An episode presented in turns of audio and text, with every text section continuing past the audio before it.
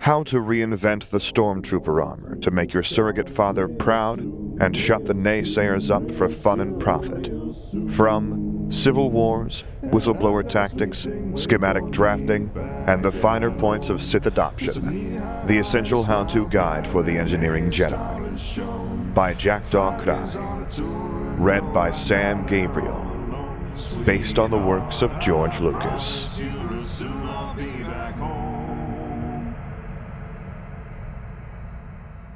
Firmus Piett, captain of the Star Dreadnought, the Executor, informally known as the Lady, was having a very strange day. A not altogether unfamiliar situation, considering who his immediate superiors were, but a situation that had unfortunately become much more commonplace as of late. A time frame that corresponded one to one with the arrival of the lady's latest head engineer. Luke Lars, a strange young man, boy, really, who had been brought aboard by Lord Vader himself and immediately given carte blanche considering any and all matters in hardware and starships. His authority in that area superseded only by that of Lord Vader, something the young man had instantly put to use by drastically overhauling the entire complement of TIE fighters in the lady's possession, a move that, surprising most crewmates and officers aboard the ship, had gained him high favor with Death Squadron's pilots. After that, Luke Lars had risen through the informal ranks of the lady seemingly overnight, establishing himself quickly as someone both highly competent and firmly in Lord Vader's favor, surviving altercations with the Lord's infamous temper time and time again, regardless of the severity of the news he bore or the irreverence with which he addressed the Dark Lord. The amount of danger Lars blatantly disregarded on a near daily basis was disconcerting, to put it mildly, not least because the young man now informally outranked damn near everyone aboard the ship. Oh, as a captain, he still outranked the head engineer without question, and on any other day there would be no doubt as to who was in charge, but the lady's hierarchy tended to work twofold.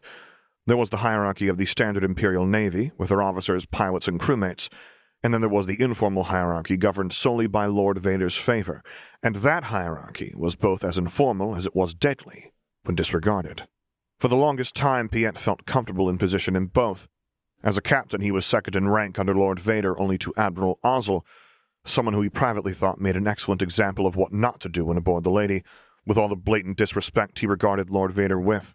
As for the informal hierarchy dictated by Lord Vader, well, he had gained his position aboard the ship solely on his own merit and Lord Vader's approval, which solidly put him somewhere comfortably high in that rank order as long as he didn't make any fatal mistakes. And for the longest time, that was how it had been with there hardly being any discrepancies between the two hierarchies, aside from a few exceptions here and there that could mostly be dealt with by remaining polite to his subordinates as he gave them orders, and remembering to take suggestions of the lower ranks seriously, something he was hardly averse to doing in the first place. Not now, though. Head engineer Lars's arrival had shaken up life aboard his ship until he hardly recognized it. Still, the young man certainly had proven his credentials over the course of the last few months, both mechanically and, surprisingly and blessedly, in managing Lord Vader's infamous temper, a skill so invaluable that even the officers less than fond of Lars's more eccentric characteristics were willing to put up with him if it meant a lowered risk to their collective necks. Which is why Piett now found himself following a cheerfully chirping mouse droid through the corridors of the lady to where its master was ostensibly located. Piett sighed as he strode after the small droid, its paint scheme marking it out as one of the many mouse droids Lars had commandeered and modified in his quest to keep the lady running as smoothly as possible. Outfitted with a whole armament of sensors, tools, and scanners, the veritable army of little droids was apparently key to the lady's improved performance over the last few months, with them reporting back anything they deemed suspect to their master if they weren't capable of handling the situation themselves. An arrangement which, to the consternation of a number of officers who considered them little more than pests, marked them as untouchable as their master, due to their status as extensions of his work. It also made them the go to solution for tracking down the wayward head engineer whenever he needed to be found and didn't answer his com, something which was necessitated by the understated vendetta the young man seemed to have with both his office and proper means of communication. After the fourth time, he'd gone missing for two days before being found holed away somewhere in a crawl space, elbow deep in the lady's wiring. A solution had had to be found. And Lars had consented to wearing a removable tracker on his person of which his mouse droids had the frequency which is why Piett now found himself following said mouse droid as it skidded around the corner before peeking back around, as if to make sure he was still following. A mouse droid which he had been following for well over ten minutes now, all the way from the bridge on which it had been stationed to the ten levels or so down, that he'd had to go to get to a half forgotten maintenance corridor. After another two turns, he finally began to pick up on the signature humming and soft muttering that usually marked out the presence he was looking for. When the little droid came to a halt under a ceiling vent from which the humming seemed to originate and cheerfully spun in a couple of circles, he knew he'd found his target. He eyed the ceiling as he pressed his lips together in distaste. In a vent. Again. He sighed through his nose in an effort to suppress his annoyance with the engineer and promptly rapped his knuckles against the grate in a parody of a knock on the door. The humming stopped immediately, and when it switched over to muffled cursing as something began to stumble closer through the vents, he could nearly find a smile as he pictured the young man having to untangle himself from whatever position he had managed to get himself into. By the time the vent grate swung open with a squeal of the hinges, and a familiar messy blond head with a disarming smile popped out, Piett had almost forgotten his annoyance. Almost. Still, he affected his best unimpressed blank look as Lars made his best attempt at a salute while hanging upside down from a vent. Captain Piett, sir, Lars greeted with a boyish grin. What brings you here? That would be your lack of response on your com unit, Engineer Lars. He folded his arms over his chest at his best impersonation of Lord Vader and preened a little inside when the young man looked sheepish at the mention of his com unit. I have attempted to reach you three times over the past half hour to notify you that the officer meeting is starting in. He cast a glance at his chronometer. Twenty minutes. It wouldn't do for you to be late. Right, Lars mumbled as he sheepishly rubbed the back of his neck, looking even younger than usual with the gesture. Sorry, sir, I, I left my com with Emmy when I went into the vents to prevent it from getting crushed in the tight spaces. I guess I didn't realize how far I'd wandered away from her. Those eyes were entirely disarming and entirely unfair in Piett's opinion. How was he supposed to stay stern with the boy when it felt like kicking a tooka kit every time they grew large and contrite? He grumbled to himself somewhere deep inside his own head where the youth couldn't hear, but evidently something still showed up in his posture as Lars shrunk back a bit further into himself. Berating himself for growing soft, he nonetheless relaxed his posture as he motioned for the engineer to get out of the vent. Well, you'd better find a solution for this issue soon, engineer. I have a ship to run and a duty to fulfill. Uh, herding you towards the meeting room, whenever there is one, isn't part of either, he groused, as Lars worked himself free from the grate with an impressive backflip. Lars, menace that he was, merely gave him a wide grin as he straightened out. Yes, sir. The grin softened into a grateful smile. Still, thank you for coming to get me either way, Captain. You wouldn't believe the earful Lord Vader gave me the last time this happened. Earful, Piett thought, with a light shiver down his spine. Not strangling, not threats, no. Earful is the word he chooses. The manner in which Lars seems to interact with Lord Vader always held a hint of that, a casual mention of something that was thought unthinkable before he arrived. He quickly brought himself back to the present when Lars gave him that piercing look, a look he always seemed to get whenever the mood of the room shifted too rapidly for anyone's liking. yes, well, he cleared his throat as he gave the scruffy engineer a once over. That earful might still be in the cards for you, seeing as we hardly have the time left to freshen up. Lars groaned at those words as he hastily began to dust himself off. Don't remind me, sir. Please tell me I at least don't have any engine grease on my face this time. He looked up hopefully, but Piett's eyes immediately caught sight of a black smear that marked the young man's face with a grimace. I would, but I'd be lying. Here. He fished a handkerchief out of his pocket and handed it over. You could attempt to fix your appearance on the way there, right side on your cheek. We're running out of time as it is. Unmentioned went the fact that while Lars could likely come in ten minutes late and only gain a reprimand, Piett would most likely gain a hard to erase strike against him in whatever mental file Lord Vader kept of his men, a fact that quickly hastened his steps. Lars thankfully only nodded before falling into step beside him. Yes, sir. They proceeded to the meeting room, mostly in silence, Lars preoccupied with attempting to rid himself of as much grease and dust as possible before having to face the shadow of the lady and all her officers, something that he seemed supremely unconcerned by. Piett wished that he could share the young man's confidence, but fact remained that before Lars arrived, if there was ever a moment on the lady for executions, officer meetings were it.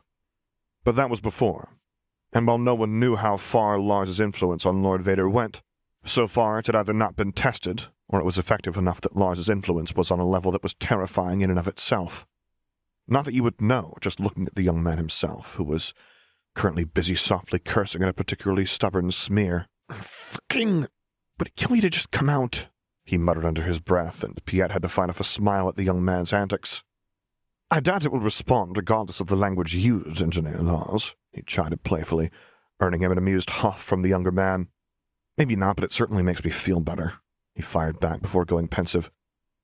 Also, sir, if it isn't too forward, I have a question I've been meaning to ask. He raised an eyebrow but inclined his head in permission. Ask away, engineer. Lars nodded his gratitude and turned his pensive stare back ahead. I've been going through my predecessor's notes and the course in Imperial military policy, and from all what I gathered, the Engineering Corps is not considered a part of the official chain of commands, nor treated as such informally. Piett felt his blood run cold at those words, before stifling that reaction a split second later. Fuck. He could guess where this was going. And I was wondering why it's necessary for me to be present at all these meetings and exercises despite not being an officer in the chain in any capacity, Lars finished, oblivious to Piett's brief flare of internal panic. Putting on his blandest, just following protocol, nothing exciting here airs, Piett prayed to whatever higher power that would listen that he could pull this off. Lars had proven himself to have a scarily accurate nose for lies and misdirection that, while it served him well, could spell disaster for the tenuous peace Piett and his fellow officers had found aboard the Lady. You're quite right in your observations, Engineer Lars, he agreed with a bored tone. However, the matters discussed during officer meetings frequently intersect with the work done by the Engineering Corps, so it is considered good form for the engineer to be granted access so that any new policies can be discussed and refined before they are implemented instead of having to submit to extensive back and forth after the fact. It streamlines the process and keeps the ship running smoothly. None of which was a lie, mind you, but it was also not remotely why anyone insisted on Lars specifically joining these meetings, nor would it hopefully be mentioned that his predecessor preferred the aforementioned back and forth to ever having to step foot into the meeting room. Thankfully, Lars merely nodded his assent and thanked him for his explanation without further comment, and Piett released an internal sigh. Crisis averted. The others should be thankful, which, considering they'd nearly reached the meeting room with still some time to spare, they'd better be. Heading inside the meeting room, Piett noted with immediate relief that Lord Vader had yet to arrive, though most of the other officers were already there. With all eyes on them as they entered the room, the manner in which the heavy atmosphere immediately lightened as soon as Lars entered the room was inescapable, with even the officers throwing derisive looks at the head engineer's appearance relaxing imperceptibly. Piett grinned bitterly as a couple of them caught his eye and gave subtle nods of gratitude. The engineer evidently had his detractors, but no one could deny the positive effect he had on Lord Vader. Well, he grimaced as he noticed Ozzel and a couple of his cronies glaring daggers at the young engineer from his place at the table. Almost no one. Before any unfortunate comments could be made, however, Lars's head snapped up towards the door, and the entire room straightened up on freshly ingrained instinct. Not a second later, the door slid open, and the sound of a respirator filled the room as the temperature dropped. Lord Vader swept in, and everyone else rose in greeting and respect. With their commander here, the meeting began, but no one missed how, for just a split second, Lord Vader's attention lingered on the scruffy presence at the corner of the table. After that, the meeting room seemed just a little bit warmer. Luke was bored. Bored out of his mind, bored. He understood that meetings of this kind were most likely vital to keeping the ship running, but for the life of him, he couldn't bring himself to care when Admiral Ozzel was prattling on and on about something or other. Whatever it was, it was delivered so dust dry that even a desert child like him was tuning out.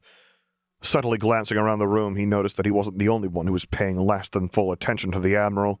Both General Veers and Lieutenant Suba seemed to have tuned out, and were going through their notes, while Captain Piett kept an impressively blank face, with only the eyes looking just slightly too glazed over.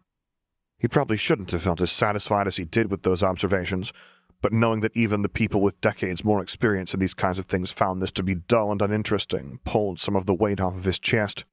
Still, even a cursory glance around the room could tell anyone that he was by far the youngest person in there, his eighteen years of living often being less than just these people's careers.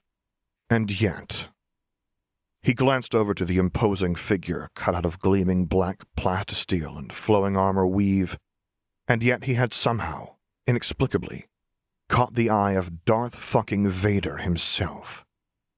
Suns and Sand he'd built a rapport with the man, and inadvertently insulted him to his face without apology, and he'd still been brought aboard the ex the lady the minute he'd agreed to take the job offer.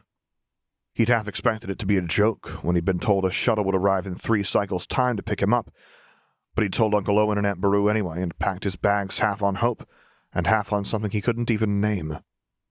When a Lambda class shuttle had landed out by the evaporators with none other than Darth Vader walking down the ramp to greet him, it had felt like everything he hadn't even known he'd been waiting for. He'd gotten his wish, though. He'd gotten out.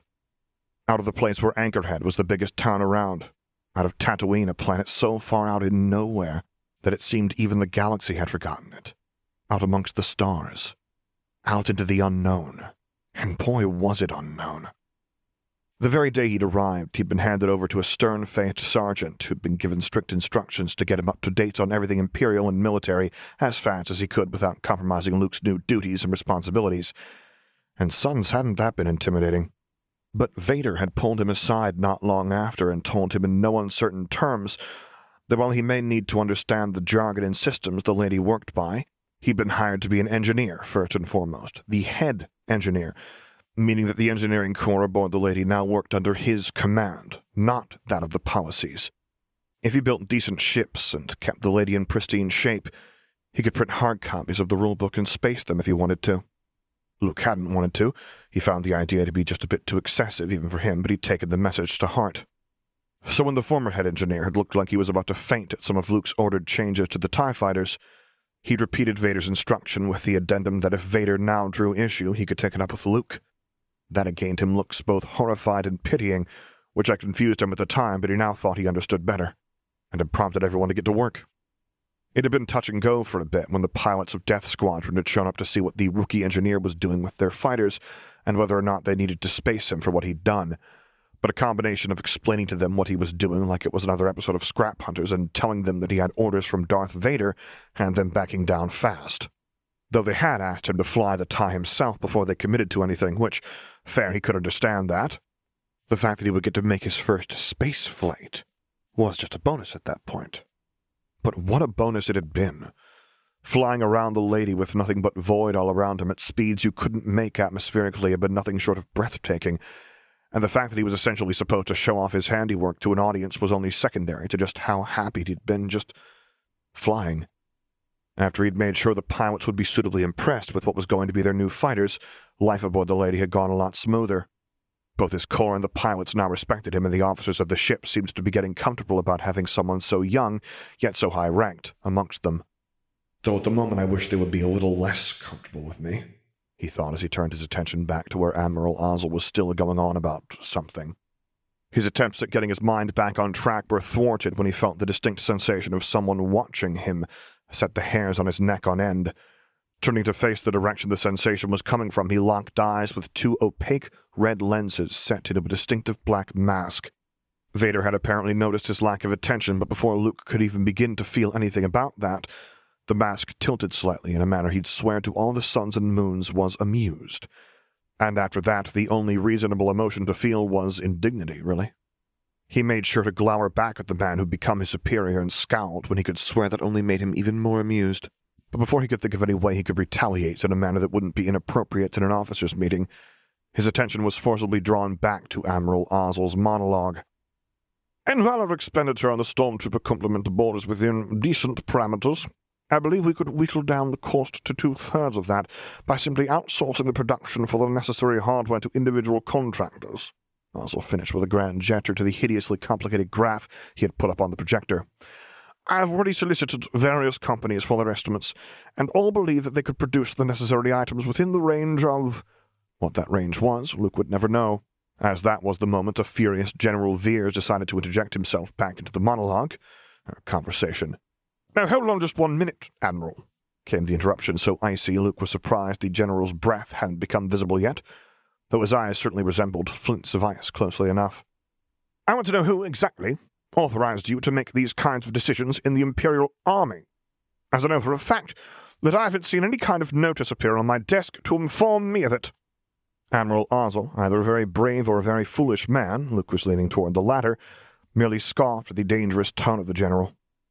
I hardly need authorization to regulate expenditures aboard my ship, General. Besides, these are mere suggestions. Expenditure, growled Veers. Authorized by the Army, Admiral, he spat out as an afterthought. Ozzel still seemed unfazed and even almost amused by the general's clearly thinning patience. Authorized by the Imperial High Command, you mean, General? Ozzel corrected with a smirk.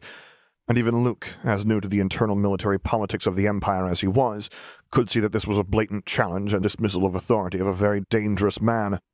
Luke liked General Veers. The few times they'd spoken so far was when maintenance was needed for one part of military hardware or another that couldn't be handled solely by the Army's own engineers. When Luke had finally gained the courage to make suggestions for a couple of improvements to whatever they'd been working on, he'd been very accepting of Luke's authority when it came to all things mechanical, which was more than could be said of some other officers aboard. Still, he didn't doubt that the man was very dangerous, and wouldn't take Ozzel's challenge to him and his troops lying down, and he wasn't quite sure how these kinds of rivalries were usually handled within the military. He doubted it was very pleasant. Looking quickly around the room to gauge the reactions, he saw that most of the present officers' faces had either gone ashen or perfectly mask-like. Luke grimaced. It was as bad as he had suspected it to be, then. General Veers formed some kind of icy retort, but Luke's attention was drawn away by what felt like a slowly awakening presence on the opposite side of the room. Whatever Vader was thinking, Luke doubted it was anything pleasant, with the way his lenses were now solely fixated on Ozzel, the bulk of the man stilled to the point that he might as well be a statue. Or, Luke swallowed, a predator preparing for the kill. He knew of Vader's reputation, and while he thought that some of it might have been blown a bit out of proportion, the one time he'd asked, Vader had straight up admitted to executing his subordinates himself when they failed him badly enough. He didn't know the extent of what Vader considered failure, but from the way the man tended to fuss, even if he tried to be subtle about it, he guessed endangering one's troops fell squarely under that definition. And if even Luke could see the hazards of what Ozzel was suggesting, he had no doubt the Supreme Commander could too. Still, as begrudging as Luke was feeling on the subject, he had to concede Ozzel one point. With the state of the Stormtrooper armor as it was now, you honestly could just consider cost over everything else, because the quality sure as fuck couldn't suffer any more than it already had. It was only when the room fell silent and he looked up to see everyone staring at him that he realized he must have said that last bit out loud. Ah, uh, oops. Care to explain your statement, head engineer? The man asked in what was definitely a teasing tone that just made everyone else blanch. Oh, weird. Still, he'd been asked a question. Yes, my lord, he said with a quick nod, pulling out his own data pad on which he'd been putting down everything he'd learned over the last few months, pulling up the file on trooper armor that was honestly just what Biggs would have called a bitch list, rather than any proper kind of plan. He pulled every complaint and idea back to the forefront of his mind. I've taken a couple of looks at Stormtrooper armor over the last few months, and quite frankly, I can't believe we're sending men out into the field with that. He jerked a thumb in the general direction of where he thought the armory was roughly located, as their only protection between them and any number of hostile situations. Tapping on a few commands on his screen had the holo projector he'd built in spit out a crystal clear schematic of the armor in question. Another few taps had the thing light up like fireworks with the highlights he'd added to indicate problem areas. Putting the pad flat on the table to stabilize the projection, he put up the list of his complaints next to it. Highlighted areas are the places I've found flaws, critical failures waiting to happen, poor quality materials, or just plain bad design, he rattled off while pointing out the relevant colors. Engineer Lars, General Veers interrupted, apparently having regained some of his lost composure and now looking somewhat puzzled. You've highlighted the entire schematic. Yep, he agreed happily, earning him a somewhat amused look from the general and a downright hostile one from Ozzel. Your trooper's armor is what we would call on Tatooine, I'm sorry to say it, sir, absolute trash. Frankly, if I'd found it while I was still working in the junkyard, I would have given it up as a lost cause made of poor quality materials. Whether it was his light-hearted delivery of some really bad news or just the jokes he'd thrown in there for good measure, he couldn't say. But fact was that the heavy atmosphere in the room lifted, and some officers could even find it in themselves to chuckle along with his punchline. Suns, even Veers looked like he was barely suppressing a smile, and that had to count as some sort of success, right? He continued in good spirits now that the tension from earlier had disappeared and pulled up another file into the corner for quick access. I've got another file with the improvements I could make, but I think that's probably best for another time, he explained to the room at large before turning his attention to Vader. Or would you rather I do the entire explanation in one go, my lord? A jerking movement seemed to go through the entire room as if everyone only now remembered the presence of the Supreme Commander, and really, Luke didn't blame them. Vader'd been awfully quiet throughout the entire meeting so far, but he too seemed to have cheered up a bit along with everyone else, as he merely inclined his head at him. We are all here already, head engineer. Vader rumbled in that tone of his that reminded Luke of the song the Dunes sang whenever the winds were just right. If you can explain your reasoning in its entirety, it would be a waste to call a second meeting when just one will do. Taking the implicit permission for what it was, Luke quickly nodded his head and enlarged the current schematic. Yes, my lord. I'll start by explaining what's bad with the current version and how we can fix that before moving on to any improvements. Tapping the upper part of the schematic, Luke zoomed in on the helmet until all his individual grievances with the thing were clearly displayed instead of looking like just one big blob of color. First up, the helmet, or as I like to call it, the bucket of travesty and tears. The quip earned him another round of scattered laughter amongst the officers, and he grinned at the reaction. Perhaps giving a successful presentation of this entire thing was more up his alley than he'd thought. If he just treated it like any other episode of scrap hunting and squinted his eyes until his current audience resembled Biggs behind the camera instead of the Empire's top brass, he'd probably get through this just fine. My first issue with the thing is the air filters and the hermetic seals. A tap on the screen faded out all other highlights, and he spun the schematic round once for everyone to see what he was talking about. Look at this. Who designed this? How drunk were they? I assume they must have been drunk, because frankly, sirs, it's the only reason I could find for the components basically being as effective as paper mache at what they're supposed to do. He took a moment to thoroughly scrutinize the component and sneer in disgust. At least paper mache would have been cheap, too, I suppose. Over the laughter of the officers, he started explaining the issues of the air filtration system in the basic layman's terms, with some jokes thrown in there for good measure, and before he knew it, he was back in the zone like he'd never left the Tatooine junkyard. When he'd comprehensively torn the air filtration unit and seals to shreds, he highlighted the next item on his list. Next, the battle HUD. At the very mention of the unit, he saw the expression of General Veers sour alongside that of several other Army officers. He grimaced at the thing in sympathy. I'm guessing you know of the issues there too, right, sir? At the General's curt nod, he saw several other officers perk up with interest. For those unaware, he addressed the room at large, what we have here is likely the cause behind the widespread belief amongst the galaxy that stormtroopers can't hit the broadside of a hut at 20 paces. And with that, looks of dawning comprehension spread amongst the other officers. You see, the way this thing is wired in makes me wonder if whoever designed this either had one hell of a grudge against stormtroopers, proper wiring, engineering in general, or just ran out of wiring when making the prototype, shrugged their shoulders, and said, Well, I have the entire financial might of the Empire behind me, but it just ran out and the stores are already closed, so fuck it, I guess and then just never got any more wiring, ever. The fact that he almost got General Veers to crack a grin at a joke at his trooper's reputation's expense was probably a good thing, right? Cutting to the chase, he highlighted another few points that made even some of the officers frown in confusion. Slowly working his way through every flaw or failure of the armor, he explained every last of his reasons in layman's terms for highlighting whatever component it was he'd put on the spot couple it with a few jokes that would have Biggs booing him off camera and personal anecdotes, and the gathering of stiff backed officers started relaxing until even the lower ranked naval officers felt comfortable enough in their understanding of the armor to start asking pointed questions. After a few rounds of questions and the last couple of explanations, Luke felt confident enough in having made his point about the current quality of the armor that even if his version of the improvements were rejected, the issues would most likely be forwarded to the manufacturer with enough high ranking signature signing off on them that something would have to change. And then, of course, there's simply the quality of all the materials used in the armor, he continued, zooming the schematic back out until the entire armor was visible again. The plastisteel is honestly of poor enough quality that even back on Tatooine you wouldn't have been able to pay me enough to work with it.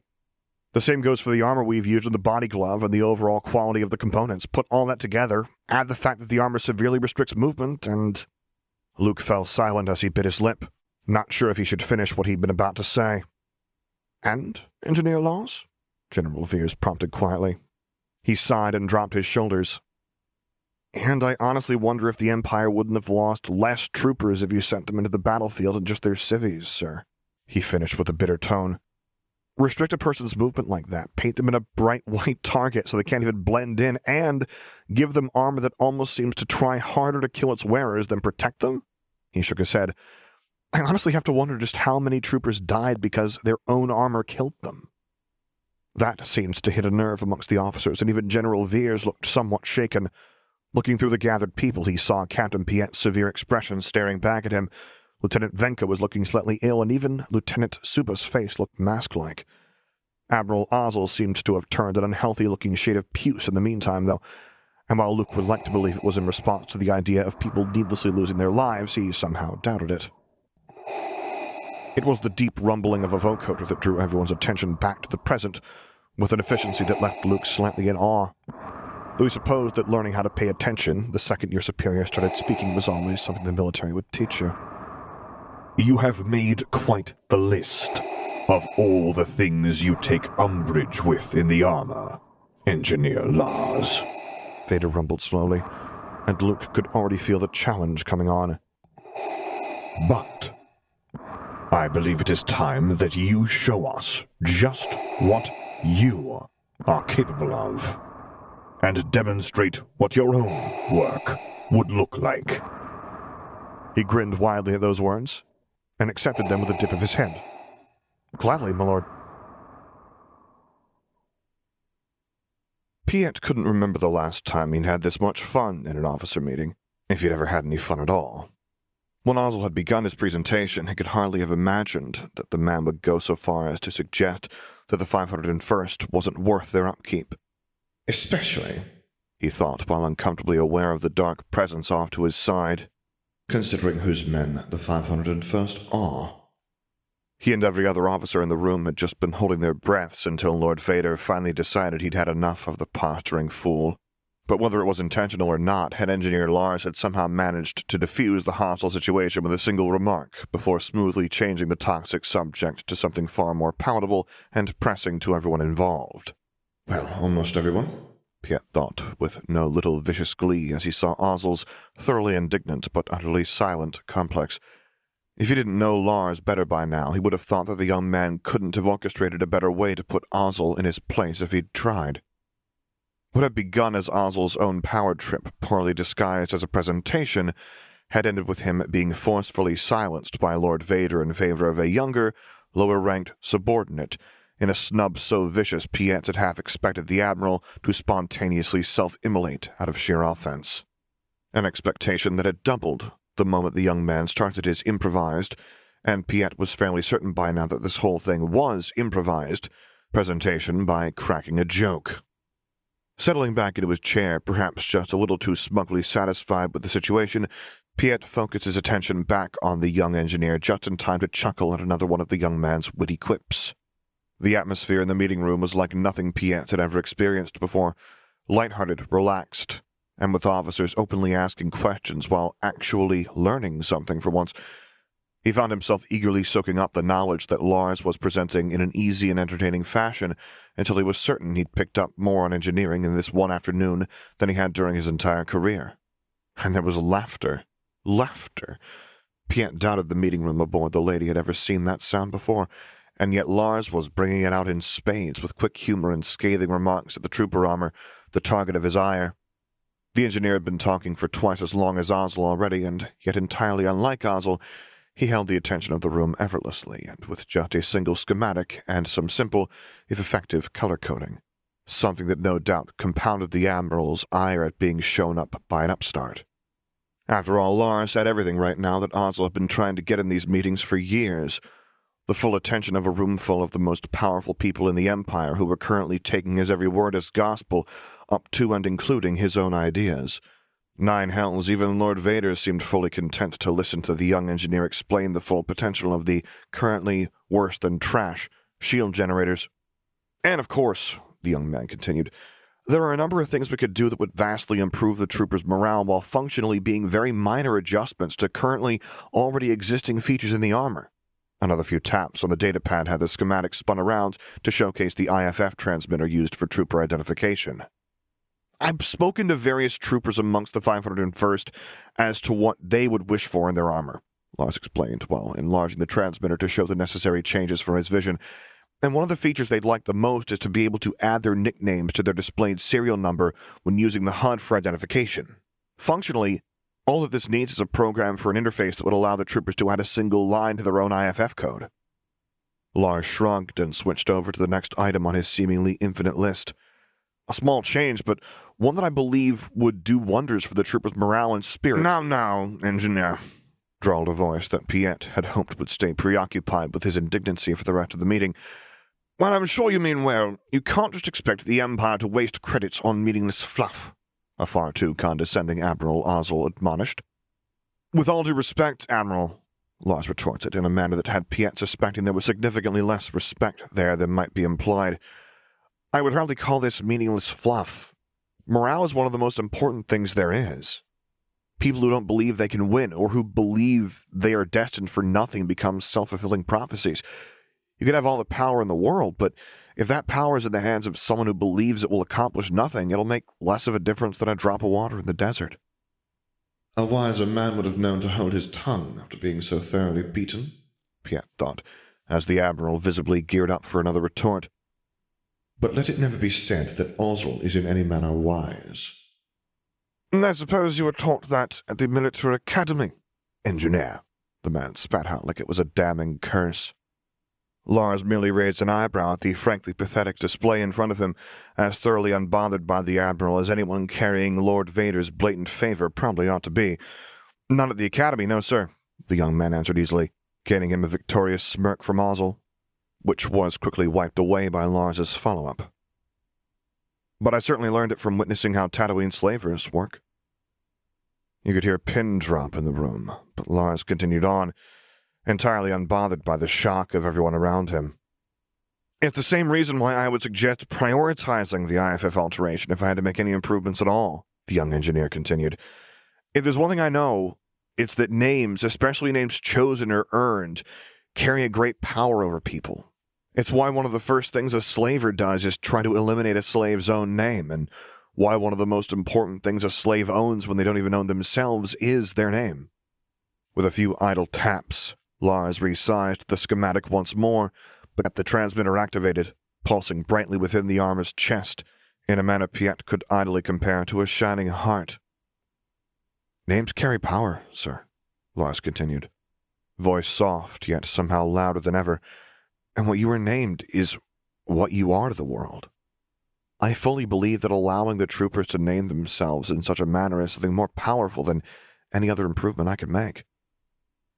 At this, Lars locked eyes with Ozzel in a manner that screamed as loudly of a challenge as could be heard, without ever saying the word out loud. So, yes, sir, I would hardly call this meaningless fluff. Whatever Ozzel's retort would have been was waylaid by a deep, rumbling voice. You have made your stance quite clear, head engineer. Piett barely stopped himself from flinching when Lord Vader reminded everyone of his presence and since when was it possible to forget said presence, with some of his other colleagues being less successful? Everyone scrambled to rise from their seats as Lord Vader shifted his stance at the head of the table, once again dominating the room with an icy ease. You have demonstrated a great deal of promise in your initiative, Head Engineer Lars. The vocoder rumbled as Lord Vader inclined his head towards the young man in a rare show of praise to which Lars responded with a grin and a quick dip of his head. Thank you, my lord. Yet, his armored superior continued, will you be able to deliver on it? Lars closed his eyes for a moment as his face took on a look of contemplation. He opened his eyes and gave a determined nod. Yes, my lord, but with all my other duties it would take time, a few months at least, with having to design a lot of components from scratch and all. Now wait just a minute, a frazzled Ozzel interrupted the two men with a clear death wish. You can't just overhaul something like that. Do you even know what the expenses would be of such a project, let alone the potential shift in production and. Piett glared with distaste at the ranting man who was clearly grasping at straw arguments at this point to regain some illusion of controller prestige in the eyes of the remaining officers present. But Lord Vader had evidently had enough of the pontificating idiot. Admiral Ozzel, the vocoder growled out in a dangerously low tone. You overstep your bounds. I suggest you do not do so again. While Ozzel still gaped like a fish at the reprimand, Lord Vader turned his attention back to the young engineer. As for you, head engineer Lars. The young man and every other officer straightened up in anticipation of Lord Vader's verdict, the suspense hanging thick in the air. As the Supreme Commander of the Imperial Armed Forces, I authorize your development of this project.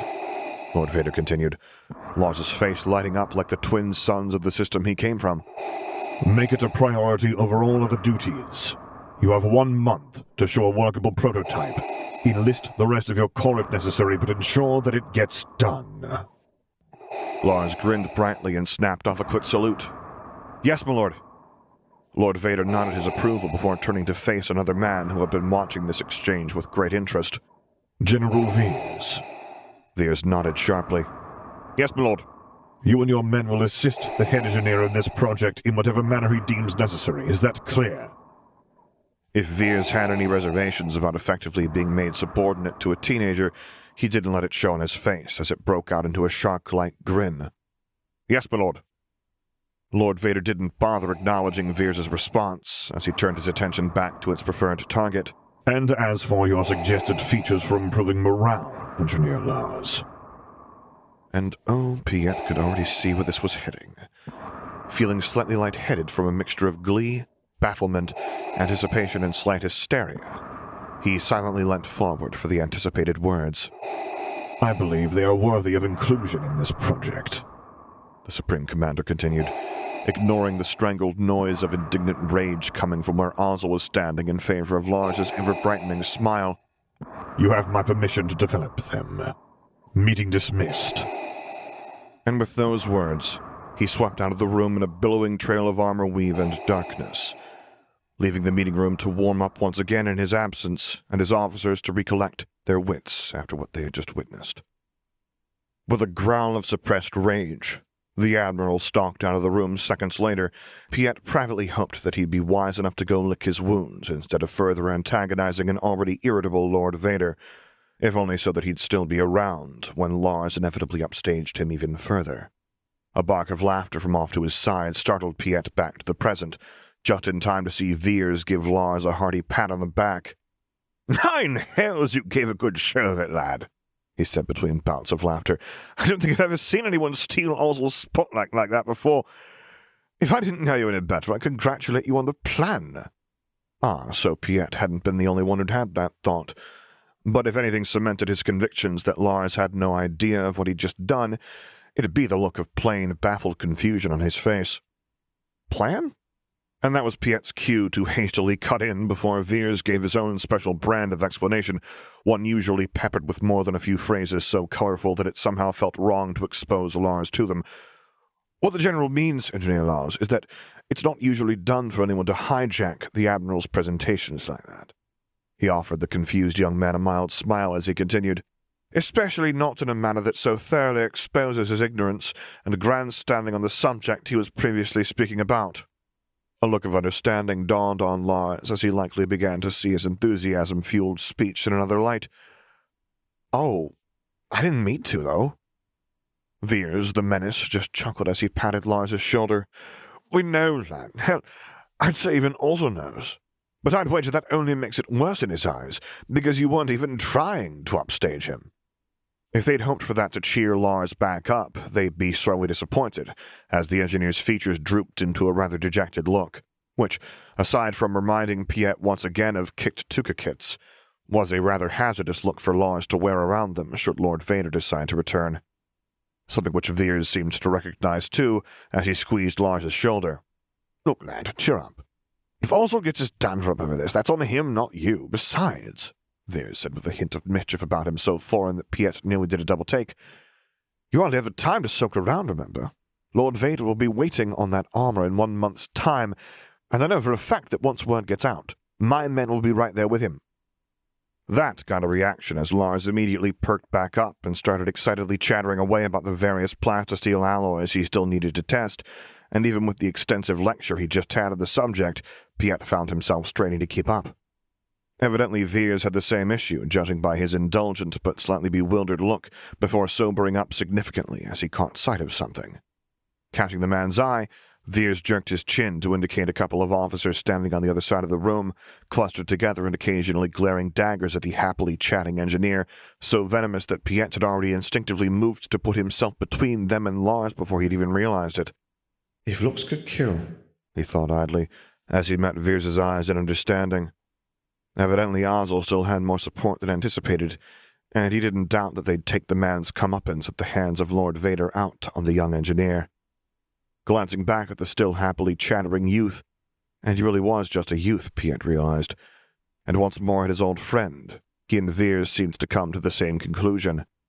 And as one, they began herding the young man back out the door, firmly keeping to his side the entire trip down to the head engineer's workshop. It was only good form, after all. Time, Luke began to realize, was hard to track on a spaceship. And even with the lady's advanced light systems that could simulate a day cycle, it was still hard to tell when the only view outside the viewports was an endless black void interspersed with pinpricks of light and occasionally a planet. Still, even with all that, he was rather certain it was very, very late. If for no other reason than that sleep was beginning to drag at his eyelids. Stretching languidly from where he'd spent the last couple of hours bent over a drafting station, he leant back in his chair to take a look at what he'd accomplished so far. The last three days had been a frenzy of interviews with various troopers of the 501st to gauge what they wanted from the new armor design, and long hours spent drafting and redrafting his designs for the armor. So far, the design for the boots, greaves, and cuisses had mostly solidified, with extra mobility, protection, and utility being the name of the game there. The gauntlets, cuirasses, and vambraces were giving him more trouble, though. He sighed, to say nothing of the helmet. He glared at the design of the original he'd put up as reference next to his own, a front at the sheer shoddy design coming back to the forefront of his mind in full force as he tried to stare a hole into it. As fierce as your glare is, I doubt having the schematic spontaneously combust would be beneficial, little one, said a voice from behind him, and Luke made a sound that was definitely not a squeak. Spinning around, he found the by now familiar dark silhouette of a helmet and cloak in the doorway to his workshop, the slow cycles of a respirator filling the room. Amusement rolled off of Vader in near tangible waves, and he glowered as fiercely as he could at the man. Did you just go into stealth mode to sneak up on me again? he blurted out. What is it you are working on? The masked man asked, blatantly avoiding Luke's accusations. Sweet suns, you did, he said, feeling about as incredulous as he must be looking.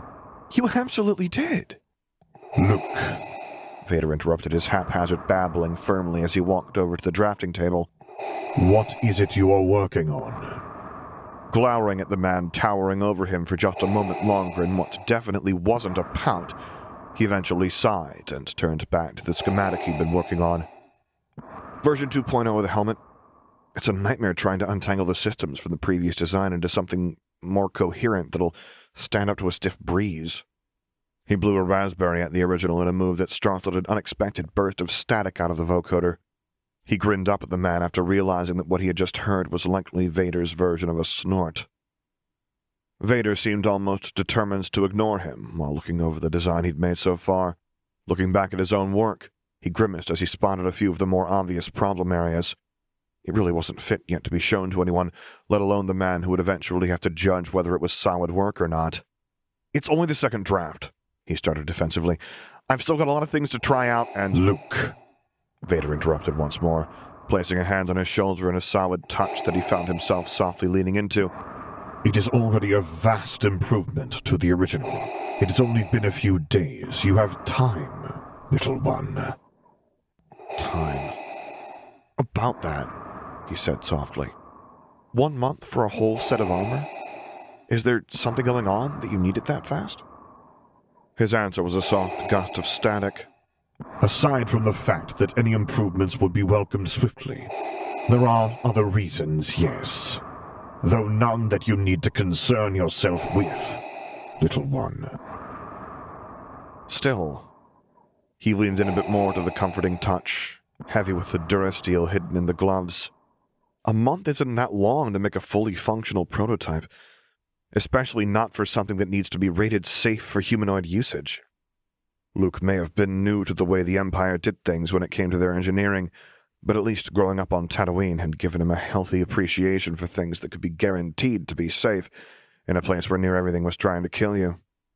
He would imagine that that kind of appreciation would likely carry over to the troopers, for similar enough reasons.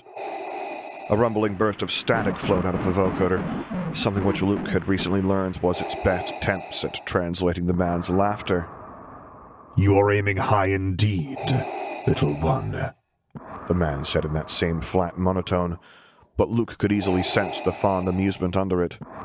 If you are intending to present a fully functional prototype in a mere month. Luke frowned in confusion. What? If you recall, Peter continued. I merely asked for a workable prototype, not a fully functional one.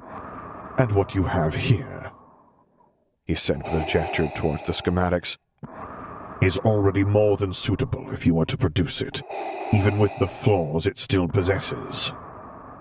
It took a few seconds for the words to register themselves in Luke's brain, but when they did, he wheeled around to look the masked man in the lenses, lenses which looked right back at him. Workable little one, the man repeated. Not finished. He mulled over those words for a moment before accepting them with a curt nod. I'm still going to try, though, he felt the need to point out. Another gust of static, accompanied by heaving shoulders. A sigh this time, then. That much I expected, he admitted. Though you must understand that it is not necessary. He frowned and turned back to the schematic, already planning out the next adjustment. It is, though, he objected. If for no other reason than that the troopers deserve my very best attempt at it. He cast a furtive glance at the armored giant still standing closely at his side. There's something I've been meaning to ask as well, if it's okay. A reassuring squeeze to his shoulder was his answer. Taking a steadying breath, he asked the question that had been on his mind ever since he first got his hands on the schematics. Why is this even necessary? he blurted out. I mean, I get why this, he gestured to his own schematic, is necessary, but why does it need to be done in the first place? He blew out a frustrated breath as he leaned into the side of the man next to him, suddenly feeling all the hours he'd spent laboring over every small detail concerning the armor and running simulation after simulation in the lady's state of the art laboratories. I mean, he continued on softly, I'm just 18. And yeah, I'm pretty good with machines and mechanics and such, but I threw this, another gesture towards the drafting table, together on my own in about three days. The Empire has entire teams of experts for working on stuff like this. People who've likely actually gone to one of those fancy schools instead of hoarding every scrap of data they could find in the holonet like a crate. And it's just. He made a frustrated sound, yanking his hand through his hair, unable to fully articulate the point he wanted to make. Vader, meanwhile, remained perfectly silent at his side, only occasionally giving a small squeeze to his shoulder to let him know he was still there. Still unable to find the right words, he eventually just blew out a defeated breath and settled his own hand over the one on his shoulder, something that earned him a jerking motion as if he'd startled the man, but nothing else. Finding no words that would be enough to express the riot of feelings inside of him, he decided simply to ask the question he'd so often asked his aunt and uncle whenever there was something about the world he simply didn't understand. Why isn't it any better? The workshop lapsed into silence after that, the humming of various machines and Emmy's charging dock only interrupted by the rhythmic cycles of the respirator. Just when he thought he'd never get an answer, as had happened the couple of times he'd asked Aunt Beru after he finally understood what he saw at the slave market, the comforting rumble of the vocoder broke the silence. Because, up until now, little one, no one in power cared to make it so. Luke blinked in surprise at those words, glancing upwards from where he'd leaned into Vader's side, catching the red lenses looking right back at him. Not even you? He had to ask. More static. And this time the hand on his shoulder pressed him closer into the man's side. I the volume of the vocoder dropped out after that until Luke was straining to hear over the sound of the respirator. I have not cared for anything in a long, long time, little one, came the soft admission. A very long time. Oh. Luke didn't really know what to say to that. He'd gotten the impression before that Vader had had a tough time of it before Luke met him, no one with that extensive of a life support system and still serving active duty could not know a thing or two about suffering. But what he just admitted to. That sounds very lonely, he said softly. Honestly. The grip on his shoulder tightened until it was almost painful, but Luke didn't mind. And maybe he'd needed someone for a lot longer. It was, Vader admitted, soft enough that Luke could almost believe he wasn't meant to hear it. He pressed just a little closer into the solid presence at his side, and didn't think too hard about all the edges and hard bits he felt under the fabric of the body glove. I think I could care enough for the both of us, though, he admitted softly. Another burst of static. That indefinable feeling of loudness he still felt from the man, and the death grip on his shoulder eased with a slightly apologetic air. I am certain that you could. And when something like that's said with that much confidence, well, Luke thought, then it must be true. The hand slipped from his shoulder, and Luke could feel the moment they'd had ending. Half of him wished it had lasted a little longer. The other half was insisting that any longer would have had him falling asleep against Vader with how tired he was. And Vader must have sensed his exhaustion, too, in the manner he always seemed to know everything. But not tonight, little one, he said firmly, confirming Luke's suspicions. I can feel your exhaustion. You have done enough for today, and it is time you retire. At that moment, his body decided to emphasize the point Vader made, and Luke found himself stifling a massive yawn. Hank, you might be right, he admitted begrudgingly. I'll just save this then and shut everything down for the night. Vader nodded firmly, already making his way for the entrance. See that you do. Already with half his mind on his bed, and wasn't that a nice surprise when he came aboard? A real bed instead of a bunk was apparently how a head engineer lived aboard the lady. He nodded tiredly after the man. May the moons watch over your night, my lord. He could have sworn the respirator hitched for a moment before the blessing was returned. And over yours, Luke.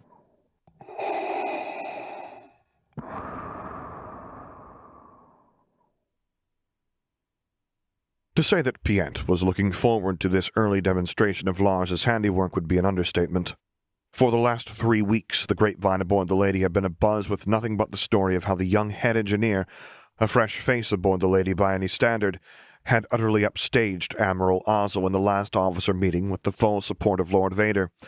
The fact that said upstaging had resulted in Lord Vader commissioning said engineer to design an entirely new type of stormtrooper armor to replace the current version, and that, by all accounts, Lord Vader had come out of every inspection of the progress of said project thoroughly pleased, did the rest in ensuring that no one could talk of anything else.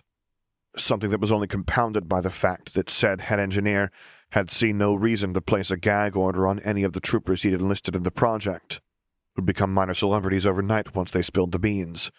At least until General Veers and Lord Vader had cracked down on the cavalier spreading of what was, ostensibly, a highly classified project a highly classified project that would have drawn a crowd large enough to fill the hangar in which its first test was taking place in, if not for the fact that Lord Vader had strictly limited the admitted personnel to the officers present during the meeting and the troopers already involved with the project.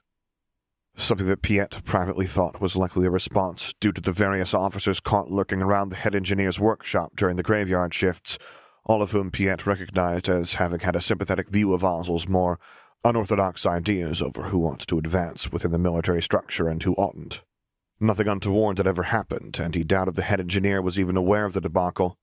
But still, Lord Vader wouldn't permit the 501st to fill the entire hangar just to watch the test. So he'd only permitted a crowd large enough to fill half the hangar, Piett thought sarcastically. Which may be something of an exaggeration, but not by much.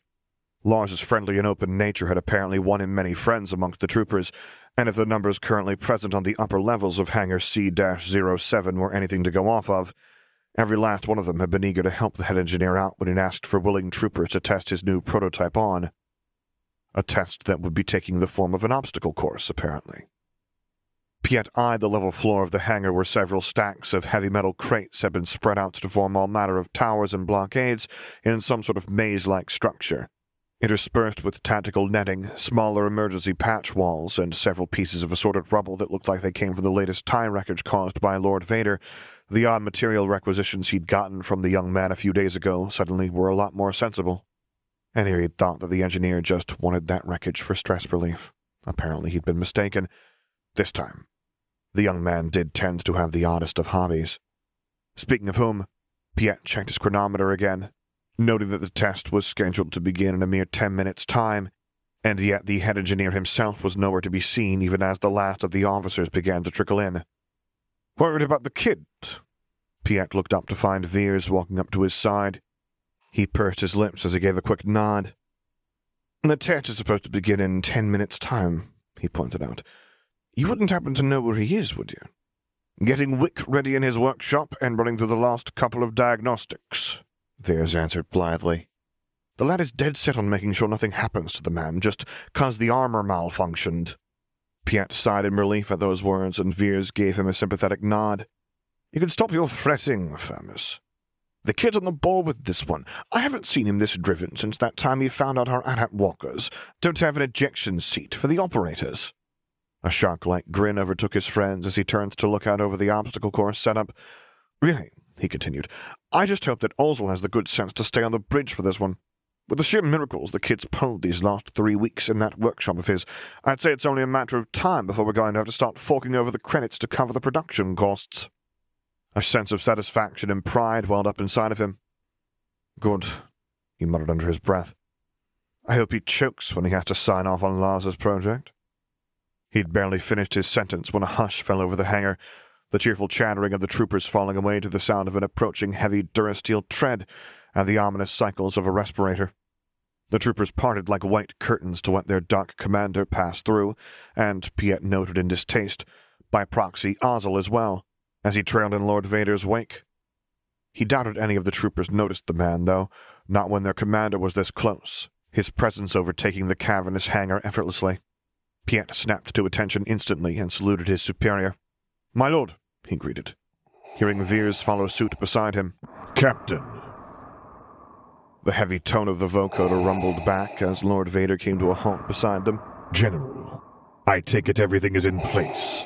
That sentence was definitely not phrased as a question, but Veers nodded anyway. Yes, my lord. The course has been readied, and the volunteers are prepared to take it. We can proceed as soon as Head Engineer Lars gives the signal, he responded curtly.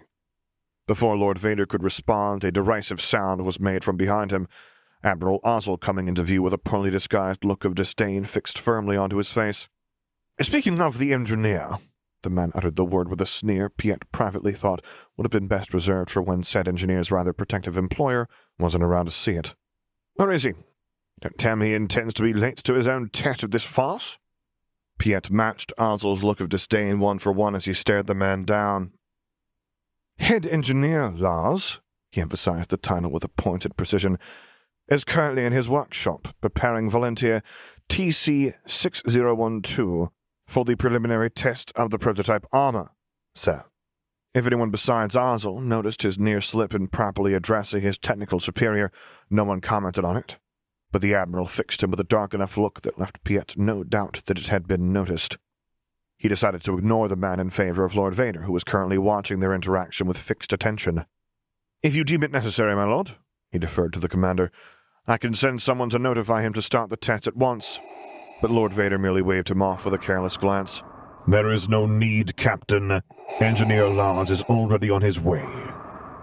How Lord Vader knew that, Piett didn't know, and likely would prefer never to know. But not even a minute later, Lars turned around the corner of the hangar and onto the walkway, while happily chatting away with an individual encased in a suit of armor the likes of which Piett had never seen before.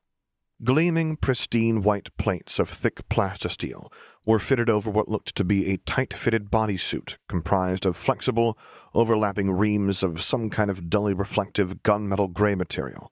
Gone were the cumbersome, loose-fitting hard pieces of the original armor, swapped out instead for interlocking plates that were firmly affixed directly onto their wearer. Everything looked simultaneously bulked up, and yet much more streamlined and coherent, with Piett suspecting that the main reason for that effect was that Lars seemed to have taken the excess plastisteel he gained from slimming down the plates and poured it all into increasing their overall density. With everything from the gauntlets and greaves to the fully redesigned helmet, which Piett noted with some amusement, bared only the most superficial of resemblances to its predecessor, it seemed Lars had been utterly genuine in his disgust with the original design, the prototype seemed to be built with agility, speed, and strength in mind. Not to mention a hell of a lot more thought and care, Piett thought as he marveled at the new design. Combine all of the above with the fact that whomever was inside that armor moved with a kind of easy and lethal grace that pinged every visual checkmark in Piett's hindbrain for Predator, and the overall effect was that the entire ensemble seemed to flow with its wearer's every movement. The trooper came to a halt next to his comrades still in the original armor, and the sheer visual discord between the two nearly made Piett laugh out loud.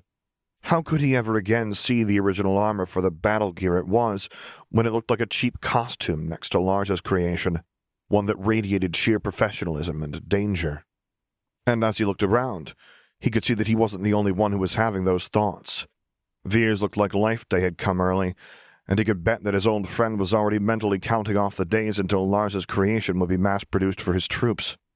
Damn if the kid doesn't know his work, the man muttered under his breath, still grinning wide, before nudging Piett softly in the side. And I'd say someone else has realized that too, he whispered lowly with a sly indication off to the side. Following Veers's direction, Piett subtly looked off to his side, only to find that Ozzel was doing a distinct impression of someone who'd just bitten into an overripe lemon, and was now very much regretting that decision. As Lars had come to a halt in front of Lord Vader and snapped off a quick salute with his signature grin.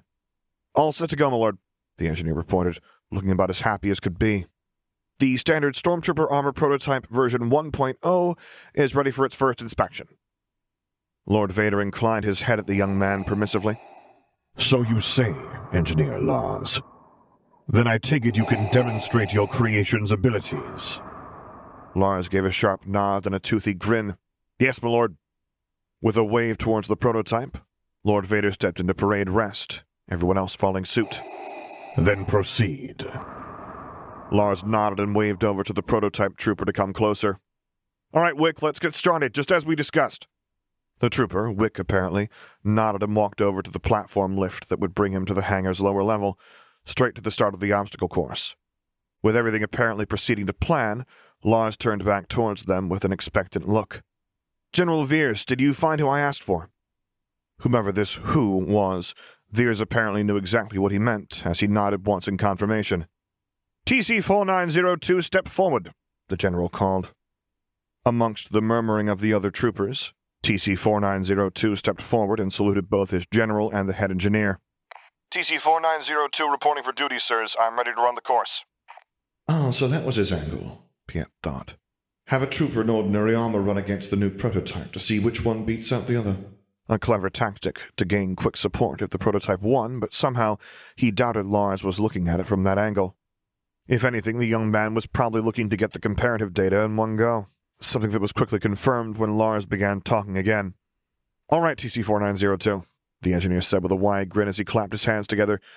Do you have a nickname? The trooper nodded. Chip, sir. All right, Chip, it's nice to meet you, Lars greeted. And damn it if he didn't sound utterly sincere about it. And you know what to do? Yes, sir, the trooper, Chip, confirmed. Run the obstacle course as fast as I can in the route given earlier, then wait for further instructions. Exactly, Luke beamed brightly at the trooper. Sounds like you got it down pat. If you're ready, you can head on over to the elevator with Wick, and I'll get the sensors on your armor synced. Yes, sir. And with that, the trooper made his way for the elevator. Lars pulled out a data pad and began studiously tapping away while keeping up a running commentary. Chip over there was selected by General Veers to run the course due to how close his physical test scores are with that of Wick. Speed, agility, strength, height, and general training are almost exactly the same the engineer explained, still tapping away at the side of his datapad while something loaded. So if there's any significant differences in their results, we can likely chalk it up to the different armors they wear. On top of that, I asked General Veers to outfit Chip with the same sensors I've outfitted Wick with, so we'll have all kinds of data to compare once they're finished. He pursed his lips as he gave an irritated jab at his datapad's screen. This thing'll finish syncing, that is. As if in response, the pad gave a cheery chime, and Lars's face brightened significantly. Now, there we go. He waved over to the two troopers. All right, guys, down you go. The trooper a Wick gave a curt nod and hit the button of the elevator, the platform closing itself off before gliding down its rails to the lower floors. With the test about to start, the entire crowd headed for the rails of the walkway, officers in the middle and the troopers clamoring at the edges to get the best remaining spots. Piett himself found the anticipation of a few moments ago, and had it really only been a few moments, return full force. Whatever they were about to see, he had the feeling that Lars's creation wouldn't disappoint. Unfortunately, not everyone seemed to think that way. Eh, this ought to be good, Ozzel muttered off to his side, just a little too loud considering he was standing right next to Lord Vader. Care to explain your statement, Admiral Ozzel? The man rumbled, a subtle air of danger belying the seemingly idle question for what it truly was. Something that was, unfortunately, lost on Ozzel as the man blundered straight into the trap spun by Lord Vader with all the grace of a drunk bantha. Oh, come now, Lord Vader, the man scoffed derisively. I realize that giving young talent the chance to prove itself is always best encouraged, but don't you think this charade has gone on for long enough? The engineer has dominated the general and his troops' time for a month now, and it's time to call an end to whatever this poor excuse for entertainment is. Ozzel finished with a dismissive wave toward the obstacle course. The temperature on the walkway dropped by several degrees as Lord Vader slowly turned towards the blustering Admiral, and Piett could swear even Ozzel's sneer lost its edge for a second. But before any strangling could take place, a cheerful voice cut in from behind them. I realize this does all look a bit strange, sir. Lars cut in cheerfully from behind them, apparently having caught the tail end of the Admiral's rant, and Piett subtly moved off a bit further to the side so the young man could take his place at Lord Vader's other side. The temperature rose again to somewhere above freezing, but Piett didn't dare relax yet as Lars took up his position, all the while still talking. But I arranged this with General Veers, the engineer continued with a quick nod towards the man mentioned, and he personally assured me that this is as close to the official Stormtrooper boot camp obstacle course as we can get on the Lady, so we should be able to test the armor against the regular Imperial Academy standards.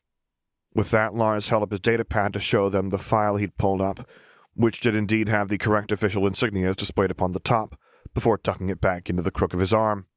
We're doing it all according to regulations, sir, although, and here Lars turned slightly sheepish, you're probably right that I've been bothering General Veers a bit too much in order to get it all right. He turned towards said man with an apologetic smile. Sorry about that, sir. Not at all, lad, Veers heard to assure the engineer, having much stronger survival instincts than Ozzel apparently had. You needed the assistance, and we gave it. It's as simple as that. Besides, he said as he eyed the course below, I'm as curious as any of my men to see just what you've cooked up. Lars brightened up significantly and nodded as he pulled out a com unit. Yes, sir. Tension thoroughly broken, Piett stifled a smile as the temperature evened back out again, while Ozzel gaped in outrage as the young engineer continued on with his preparation, blissfully unaware of the fact that he'd likely just prevented an execution. Lord Vader, however, wasn't quite as finished with the Admiral as Lars was. As the fearsome mask turned toward the still gaping Admiral, Piett could nearly feel the cold fury rise in the air again. Does that assuage your complaints, Admiral? Lord Vader growled out through his vocoder, and Ozzel apparently had more awareness of what he just escaped than Piett gave him credit for, as he simply shut his mouth and nodded, slightly paler in the face than before. Lars, still seemingly entirely unaware of what had just transpired, activated his comm and called out, All right, we're all ready up here. You feeling up for this, Chip? Yes, sir. Ready when you are, came Chip's response. All right, on my signal then, Lars answered, and that was Piett's cue to focus his attention on the lower deck, the stormtrooper in question clearly visible on the lift and raring to go. Ready? Lars's voice rang out. Get set! The trooper did so, and even with the vast distance between them, Piett could see that the man was chomping at the bit. Go! And Chip was off like a shot, skidding around the first corner and throwing himself into the course with a verve usually only matched by Corellian hounds just let off their leashes. As a dyed-in-the-wool Navy officer, Piett had to admit that he'd never seen the full result of the troopers' training before, but it was exhilarating to watch. Something with which the other troopers present loudly agreed as they cheered their fellow on hauling his weight over towers, clambering through the various nets, and worming his way over, under, and through various obstacles, Piett could see that the extensive training these men underwent was hardly the joke some of his fellow Navy officers made it out to be. You know, he thought slightly sheepishly as he watched Chip weave through various blockades. I probably should have realized that sooner, with the fact that the 501st is commonly known as Vader's Fist. As Chip got into the home stretch of the course, the cheering and whooping of the troopers got louder and louder to the point that even Piett realized Chip would complete the course in stellar time, as was confirmed by Lars when Chip crossed the finish line, and the young man gave his own cry of joy straight into the com. Four minutes and 21 seconds! he called at the time to loud cheering of the troopers. Absolutely excellent, Chip! From where Piett stood, he could hear the laughter of the trooper over the com unit, and saw as the man made a small theatrical bow towards the walkway. Thank you, sir. The man chuckled over the com line as he walked back to where his fellow trooper was waiting in the lift, the hearty clap on the shoulder evidently well deserved as they switched places. The cheering died down as Wick, wearing the prototype, got ready to repeat the performance. Wick, Lars called out over the com. You ready to see if you can beat that? Piett could see the man roll his shoulders as he gave a firm nod toward the bridge. Just give me the signal, sir, he heard over the com. I'm ready to see what this thing can do. You got it, Lars responded as he tapped a few things out on his pad. Ready? Get set? The trooper visibly tensed. Go! Wick shot out of the lift with a speed that caught Piett roundly off guard, and evidently he wasn't alone in his reaction as he heard several bewildered sounds from the crowd around him. What in the world? Veers muttered next to him as he leant forward. You're having a bloody laugh. Apparently not, as Wick had worked his way through over a third of the course before Piett had entirely registered what was going on. The troopers cheering him on, calling out just as many exclamations of sheer bafflement as they did of support, a ratio that grew steadily in favor of support as everyone realized just what they were seeing. Wick, in the prototype armor, may as well have gained wings with the speeds he was sustaining. Up, over, and through the obstacles, hardly anything seemed to slow him down as he worked his way through the maze with astonishing agility. By the time he'd entered the home stretch of the course, the cheers were deafening, and even Veers was clapping at the performance with a grin stretching from ear to ear. Force bless that kid, Piett thought he'd caught the general muttering, but with the sheer wall of sound all around him, it might as well have been him talking to himself. When Wick reached the finish line, in what seemed to be little to no time at all, applause thundered through the cavernous hangar, only scarcely drowned out by the sheer volume of the cheers. When the cacophony of sound started to lessen from Empire Day fireworks to merely deafening, as Wick walked back towards the elevator, Lord Vader raised his hands to bring everyone back to order with nary a word. Head Engineer Lars? he asked once everyone regained their senses. In response, Lars turned towards him with the brightest grin Piett had seen yet. One minute and thirty-two seconds, my lord, was the answer.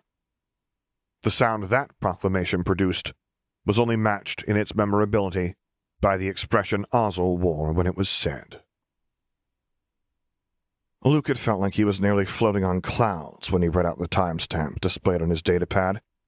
He'd expected the armor to have a positive impact overall on the agility and speed of the average trooper, but shaving nearly three minutes off of an already record time, never, not in his wildest dreams. He could feel the pride radiating from Vader when he'd read out those numbers.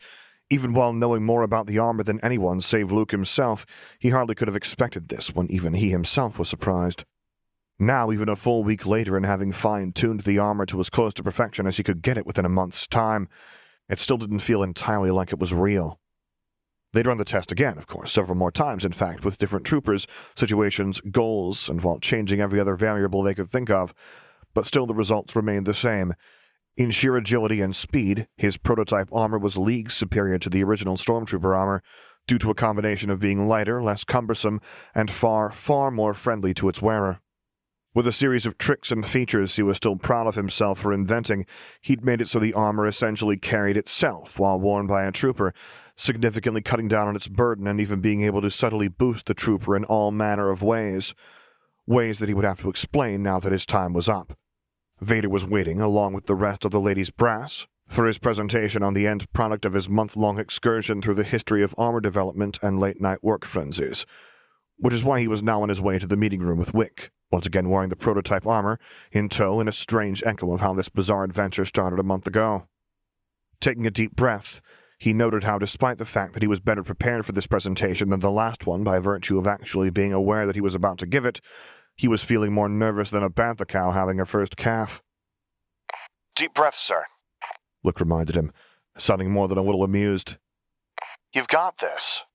He scowled at the trooper as they walked down the hallway. Easy for you to say, he threw back. You just have to stand there and look pretty. I'm the one who actually has to convince them this is a good idea. Wick tilted his head at him in a manner that reminded Luke starkly of Vader, and he just knew that both of those tilts meant they were amused at him. I don't look very pretty indeed in this thing. The trooper agreed placidly as he nudged him slightly. Relax, sir. I'd say you've got them 99% convinced of this thing's merits already. Now they just want to know how you did it, not if.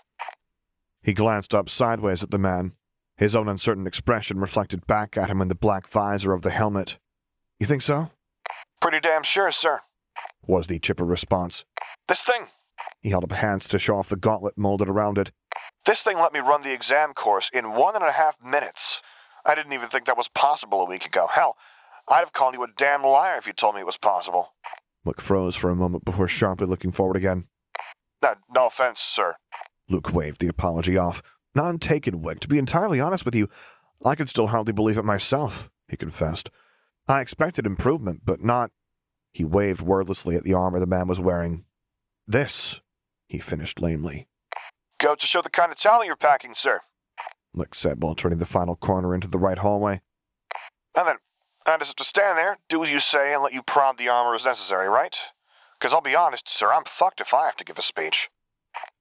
Luke chuckled softly at the man's worried tone. No, you're good, Wick. The only one who will be doing the talking is me and a couple of other officers. Like I said, just stand there, look pretty, and you've got your part down pat, he reassured before grinning mischievously. Though you might want to work on your pretty part. That earned him an elbow to the side, and he snickered at Wick's antics. Ha ha, very funny, sir. Now are we there yet? Or do I have to listen to more of your shit sense of humor? He sobered up instantly as they approached the right door. You ready, Wick? he asked as he turned back to the man. Wick gave a curt nod and stood up from rod straight. Showtime, sir. Luke nodded back and opened the door, not giving either of them the chance to lose their nerve, and strode in with Wick marching behind him at his shoulder. Inside, nearly the full brass complement of the lady was already waiting on them, milling about for now and chatting eagerly, with Luke catching his own name in snatches here and there. The sight of both him and Wick entering the room drew all eyes toward them as they made their way to their proper places. The attention made him feel slightly uncomfortable, and he felt more relief than he'd likely admit to when he saw both General Veers and Captain Piett make their way over to him and Wick. Wick immediately snapped off a salute at the sight of his general, and Veers returned it with seemingly hardly a thought. Head Engineer Lars, he greeted. Trooper 6012, hell of an entrance you both made. That caught Luke off guard. We did? he asked, dumbfounded. They just entered the room. What did they do? The general snorted and displayed a sharp grin that made Luke think of hunting anoobas. You walking in here with Wick decked out like that? He jerked his chin towards the fully armored up trooper. At your side looking like you're ready for damn near anything. I'd say you two made everyone sit up and pay attention. Luke blinked. Oh. He hadn't thought of it that way. He'd just figured that everyone would want to see just what he'd been throwing the lady's daily routines into chaos for for a month. Relax, lad, the general clapped him on the shoulder. I dare say anyone would prefer this to having to listen to another one of Ozzel's budgeting presentations. At least here we know that the one presenting all this actually knows what they're talking about. Captain Piett cleared his throat at those words and turned a scrutinizing look on to Wick. Speaking of which, I take it you understand that everything discussed within this room is highly classified until further notice, Trooper Wick, the man asked pointedly in what Luke thought wasn't much of a question at all. But Wick merely nodded sharply as he met the captain's eyes, or at least Luke thought he did. The helmet made it hard to tell. Yes, sir. Piett's expression immediately shifted into a mild smile as he returned the gesture. Good. We can't have a repeat of last month, now can we? But before either Luke or Wick could have the chance to answer that statement, Luke's senses caught the first hints of the approaching storm called Vader outside in the hallway. Shutting his mouth sharply, he turned toward the door in anticipation and noticed the rest of the room follow suit out of the corner of his eye. The door slid open, and looking as larger than life as ever, Vader swept into the room like a thundercloud over the wind-blown plains of the wasteland. Caught up in the sheer presence of the man who'd become something of an indefinable but steadfastly positive figure in his life, Luke nearly missed the Admiral stomping into the room after him. Blinking owlishly at the man, Luke couldn't help but think that Ozzel looked for all the world like he'd been chewing on bitterroot, and was now struggling to remember why. Whatever the Admiral had been up to, Luke doubted it had gone well for him. Silently wishing the man all the best with whatever was troubling him, Luke hoped that his own endeavor was going to go better than whatever had just happened to Ozzel. Vader took his place at the head of the table, and with everyone seated, it was time for the meeting to begin. A month ago, I instructed our head engineer to produce a workable prototype of improved Stormtrooper armor. The Supreme Commander began gravely. Now the allotted time span has come to an end, and we are here to judge for ourselves the final product. He nodded towards Luke, and Luke returned the nod with determination coursing through him. Head Engineer Lars, present your creation. Luke stood up and pulled out his trusty datapad with a grin. Just like scrap hunting, he reminded himself. Yes, my lord. He motioned Wick over, and the trooper stood next to him at parade rest. Trooper Wick here is wearing the Stormtrooper Universal Tactical Armor version 1.3. It's already been tested by all standards of the Imperial Military Commission and passed all tests with full marks, he explained proudly. This, he said as he jerked his thumb towards Wick, is a fully certified, battle ready, military grade suit of armor. That sent a wave of murmuring throughout the room. As he'd learnt from various sources these last four weeks, workable prototype apparently rarely translated into actually ready for work in these circles. Luke grinned brightly. Well, he'd always been a bit of an overachiever. And a bit of a show off. A small voice piped up in his head that sounded suspiciously like Biggs. He squashed that voice down, even as he felt the slightest bit sheepish. Now was not the time. Its main body consists of a tough but still somewhat flexible plastisteel durasteel based armor weave, he continued, ignoring the incredulous looks he was getting as he pointed out the gunmetal gray colored bodysuit. By making it out of individual bands of the material cut along the grain and overlapping them, you get a material that maintains its toughness without sacrificing much in mobility. Effectively, he said as he pulled up a couple of files onto his datapad and activated the holodisplay, making it a body glove under armor that is both stab resistant, spike resistant, and capable of withstanding up to 50 concentrated shots of an E 11 blaster rifle before it needs to be swapped out, he finished as he put up the numbers to prove it. The room was dead silent as he showed his work, only the steady cycles of Vader's respirator marking the passage of time. Look here, lad, General Veers eventually rasped out. You. You're joking. Luke shook his head. Not at all, sir. Everything I just said is entirely factually accurate. You can check the files yourself later if you want. The general nodded faintly, and Luke took that as his cue to go on. The plating is just a little bit different from the original, he informed the officers as if he was making a confession, drawing incredulous snorts from some as he placatingly held up his hands. I know, I know, we all love the clanking sounds the old ones made, but aside from missing a sound that is practically part of the Imperial heritage at this point, I think I can still make a couple of good points for this version. Amongst the various snorts of the officers, he motioned over to Wick's right pauldron, and the man nodded as he pressed the release catch on the underside of the plate, pulling it free with a click, twist, and yanking motion before handing it over to Luke. As you can see, he said as he held up the pauldron, I haven't thrown out everything from the original's image in designing the armor. It's still a very nice, very stainable white that would give my aunt flashbacks to when I was eight years old and thought mud was the best thing in the whole wide world. And there was the laughter with some of the officers who were likely parents themselves pulling sympathetic faces at the mental image. Only joking, Harry confessed. Just wipe it down, and you'll be fine. He paused for a beat. Probably.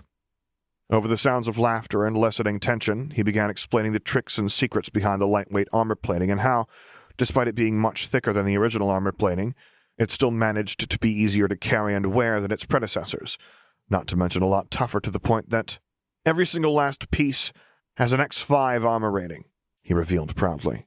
Except for the chest piece and helmet, which both have a rating of X8 and X7 respectively. Most of the Navy officers seemed appreciative but slightly confused at that piece of info, but when General Veers produced a somewhat strangled sounding, What?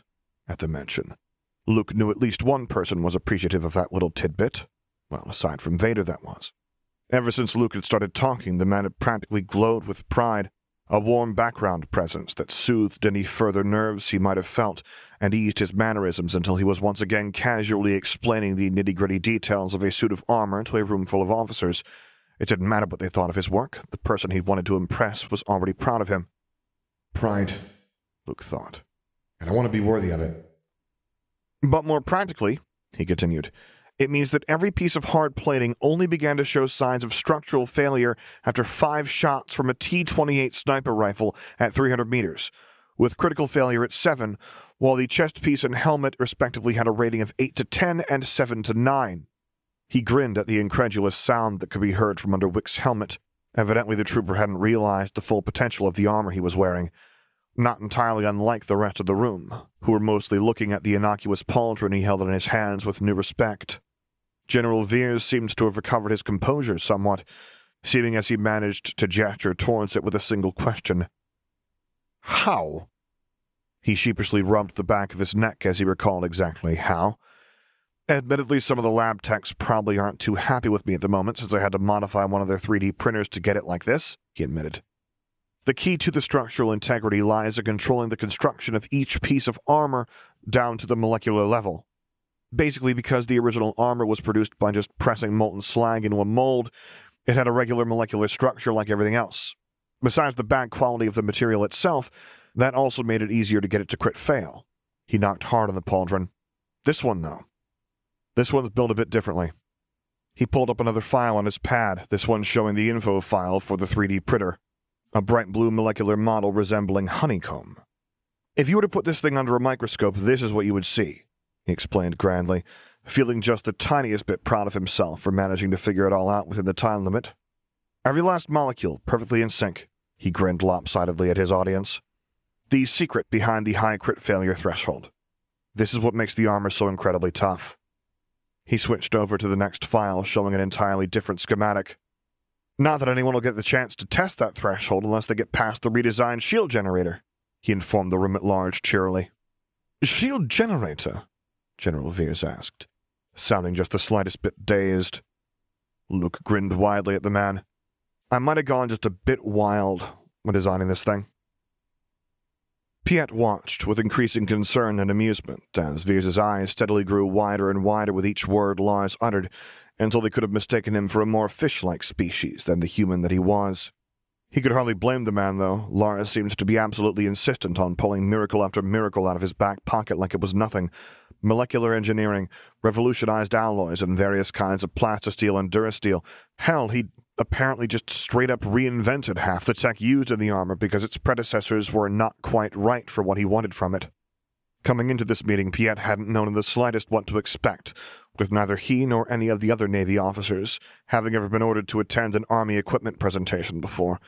Not that Lord Vader seemed to care in the slightest about the traditional divides between the military branches, though as the supreme commander of all of them, Piett supposed he hardly had to bother. But whatever he'd been expecting, it certainly wasn't for Lars to march into the meeting room in the company of a trooper clad in the suit of armor Piett still couldn't quite believe was real. Molecular engineering wasn't something people just did, and especially not for your standard trooper armor. Apparently no one had thought to inform Lars of that, as the young man cheerfully told them he'd done the impossible and reconfigured half of a field laboratory if Piett had hoped that the engineer had called it quits with the 3D printer, he would be sorely disappointed. To do what he needed it to do.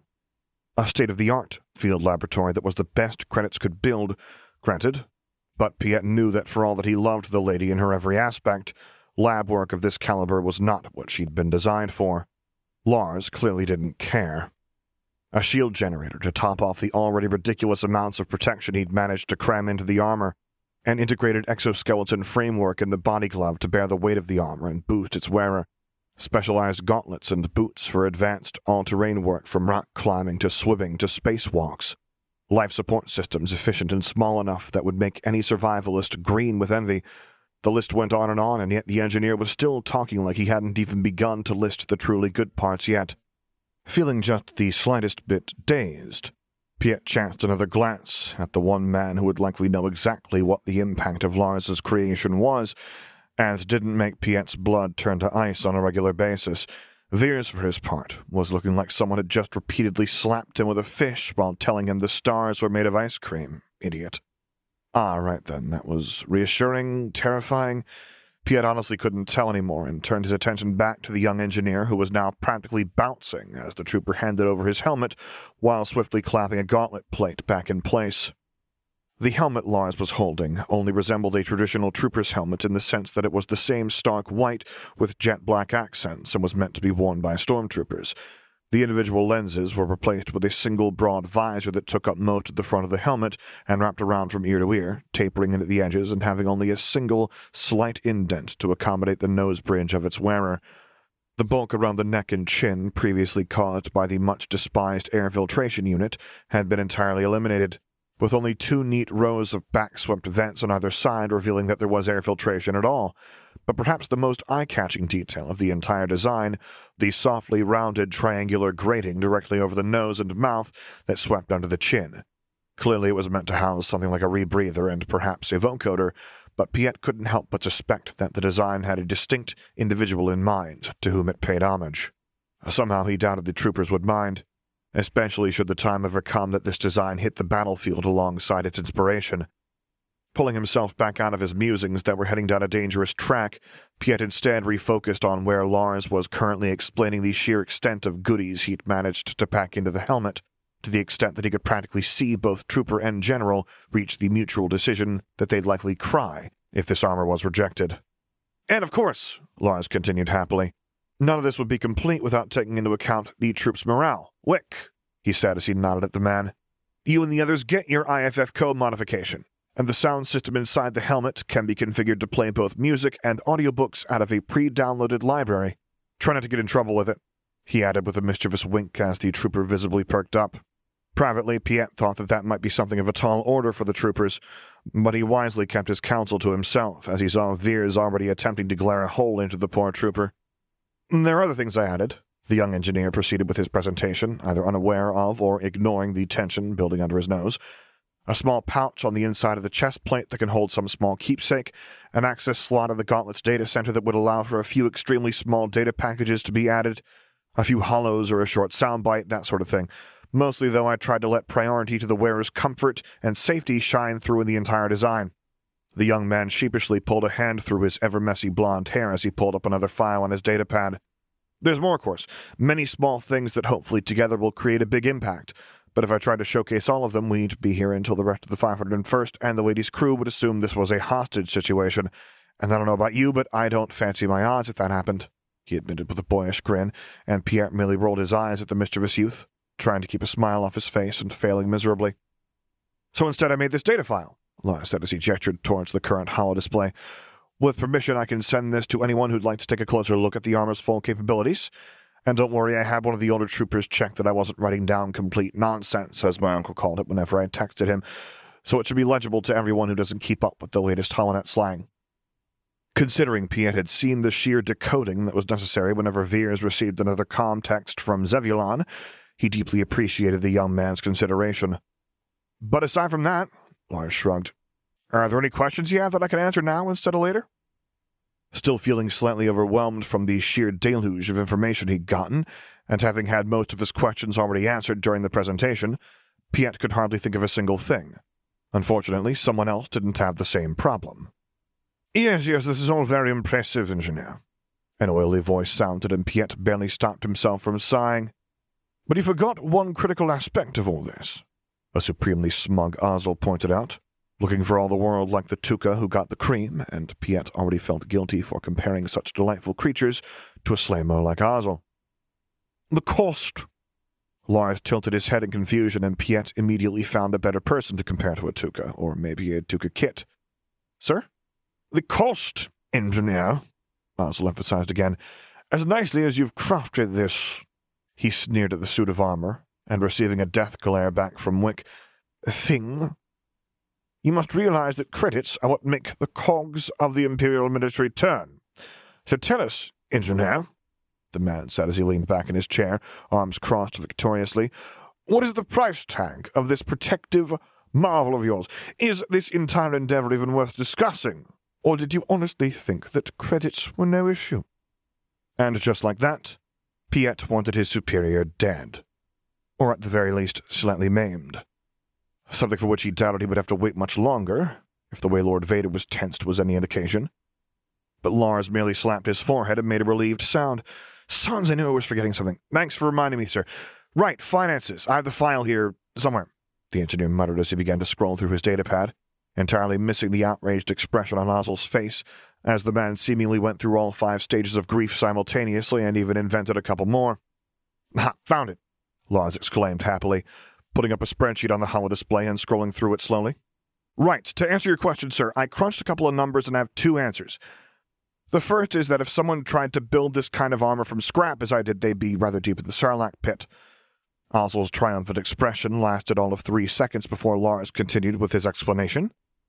The specialized equipment setup you'd need would cost an amount of credits I frankly blinked twice at and then twice again, but, as General Veers reminded me, the facilities that produce the current trooper armor already have that setup ready to go. All they'd need is the initial cost of reconfiguration and a few extra additions needed for the specialization.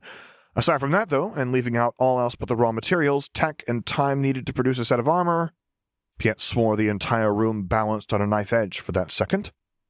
I estimate that the cost to produce the Stormtrooper Universal Tactical Armor in the version as it stands now is roughly double that of the current armor version. Piett blinked, and blinked again. Altogether, that didn't seem too bad to him.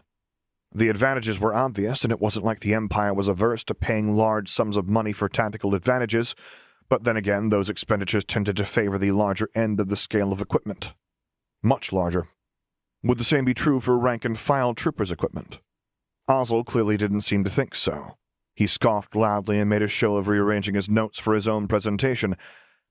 And thus I think we can all see why the course of the Empire is best left to the older, wiser and more experienced. Acceptable. The deep rumble of the vocoder cut through any noise in the room and made the hairs on Piett's neck stand on end. Ozzel sputtered for a moment before turning to Lord Vader with outrage written into his every movement. What do you mean acceptable, my lord? He hastily added on in a much more respectful tone. The dark mask turned towards the Admiral with icy disdain, and the room temperature dropped another few degrees to match the Lord's mood.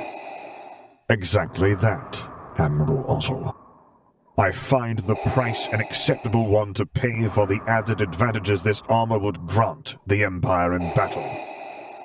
Rising out of his seat, Lord Vader once more stood to his full height, effortlessly dominating the room with his presence. Head Engineer Lars. His lord rumbled out, the young engineer straightening up even further at the sound of his title, radiating anticipation and excitement. Yes, my lord? One month ago, I ordered you to create a workable prototype of the vision you had for the next generation of trooper armor. The Dark Lord reiterated. Today you stand before us not with a workable prototype, but with a creation the likes of which the Empire has yet to see. You chose to perform above and beyond what was expected of you, and in doing so, you saved the lives of countless troopers in the near future. For that, the Empire thanks you. And with that, Lord Vader inclined his head at the young man, in a show of respect and gratitude as rare as summer snow, and Piett felt like he was witnessing something historic. Lars beamed at Lord Vader with all the bright strength of the twin suns under which he'd grown up. Thank you, my lord. Lord Vader nodded sharply at the youth before turning his attention to the general who'd been watching the entire exchange, with his lips quirked into a smile. General Veers. Veers dipped his head. Yes, my lord. You and your men's involvement in this project has been extended. I am authorizing the production of the Stormtrooper Universal Tactical Armor effective immediately. I expect the 501st to be among the first to receive them. Coordinate with Engineer Lars so that the men will know how to operate the equipment properly. The orders were snapped off quickly, in the usual no-nonsense manner of Lord Vader but Piett swore that Veers's grin grew wider with each word. Of course, my lord, the man agreed steadily, his expression betraying how pleased he was with this new development. Lord Vader hardly bothered to acknowledge the man before turning back to Lars, who was happily bouncing on the balls of his feet. Engineer Lars, I expect you to compose a production file on the armor and send it to the relevant parties as soon as possible. And yes, Engineer Lars, the man cut himself off when Lars's expression abruptly fell into something much more troubled looking. Is there a problem? Lars looked slightly sheepish at that question and rubbed the back of his neck. Well, the file I can certainly do, my lord, but, um. He looked up askance. To where do I send it, and who are the relevant parties? He finished with a self conscious smile. A beat of silence followed that statement that somehow had Piett cycling through various shades of discomfort, understanding, and dread at several light years per hour. Eventually, a sharp noise of static escaped the vocoder that Piett wouldn't even know how to begin to interpret, and Lord Vader amended his statement. You will accompany me once this meeting is dismissed, and I will show you, Lord Vader ordered, pointing a finger at the young man in a manner so bizarrely similar to the couple of times Piett had seen Veers interact with his son that he automatically shut down all trains of thought that led to that image before it could show in his expression. Lars, for his part, looked pleased at the order in a way that Piett had never seen anyone who'd been ordered to accompany Lord Vader look. Yes, my lord, he agreed snapping off a salute just sloppy enough to irk the part of Piett's mind that liked things to be neat and precise. Not that he was going to let that show on his face either. He didn't have a death wish, and besides, he didn't want the young man looking at him with those dejected, kicked tooka Kid eyes anyway. After that, the meeting went ahead rapid pace, the last details of the production plan for Lars's creation hashed out with remarkable speed, despite the Admiral's strenuous and continued objections. The man still didn't seem to comprehend that he'd been so thoroughly beaten at his own game by the young and still relatively inexperienced Lars, nor did he seem to realize that right now retreat would be the better part of valor. Lord Vader, for his part, blatantly steamrolled over the man in a manner that seemed to both infuriate and baffle Ozzel in equal turns, was simply incapable of realizing that anyone could have less respect for him and his opinions than they had for, say, a well-tuned ship. Or in this case, he thought with an amused smile as Lord Vader once more shut down the Admiral in favor of Engineer Lars. A highly talented and fearless young engineer. And I really must insist, Lord Vader, Ozzel repeated for the umpteenth time in an increasingly harried tone. This is simply not how things are done, and, and I. Admiral Ozzel. Lord Vader growled out in a tone cold enough to flash Frieza's sun, sending shivers down Piett's spine and neatly cutting off whatever the man was attempting to say. Do you actually have anything relevant to say? The silence in the room was deafening, and Piett was now struggling to keep a smile off his face at the sheer uncomprehending offense on the man's face. It is clear that you do not. The Dark Lord answered his own question with an acidity that he hadn't known the vocoder to be capable of translating. Very well then, meeting dismissed. Engineer Lars with me, Lord Vader snapped as he strode towards the door. Lars seemed to shake himself out of the same shock Piett had found himself in and smiled brightly at the approaching black storm of a man. Yes, my lord. Also, if you got the time, I've been looking at some of the AT-AT Walker schematics and. Tell me on the way there. Lord Vader cut in, and Piett's ears must have been deceiving him, because he could swear that almost sounded fond. Lars grinned and eagerly took his now almost familiar place at his lord's side, happily going on and on about some mechanism or other as Lord Vader tilted his head to listen with a patience Piett hadn't known the man possessed. Watching as the dark titan of a man that was his commander strode out of the room with an excitably chattering teenager at his side, Piett once again felt the entire weight of a couple months' worth of strange, strange days weighing down on him. Oddly enough, the weight hardly felt crushing so much as it was reassuring. Life aboard the Lady would likely never be the same as it was before the tempest of change and upheaval that was Luke Lars had arrived. Piett knew that for a fact now. But as he watched the door slide shut behind his commander, his commander, who had been calmer and more tolerant in these last few months than Piett had ever seen him before, and his young protege, Piett found that he could only look forward to the ways the young engineer would undoubtedly shake up the status quo even further. And, Piett thought to himself with no small measure of satisfaction and amusement, as he saw that Ozzel was still frozen in that self-same expression, it will be amusing to watch, if nothing else. Life on Lord Vader's flagship had become a series of one strange day after the other the moment Luke Lars had come aboard. And Firmus Piett, captain of the Star Dreadnought informally known as the Lady, wouldn't change a single one of them.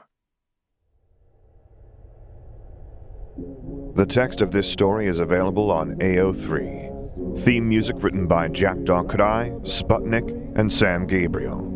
If you would like to commission me to record a story, voiceover, or character, please get in touch with me using the contact information on my website, which is located at samgabrielvo.com. And there you can find other stories that I've read, as well as links to my Patreon page, to which I hope you will consider subscribing to support me, and my Discord server, where I record things live for your enjoyment. And finally, as always, thank you for listening.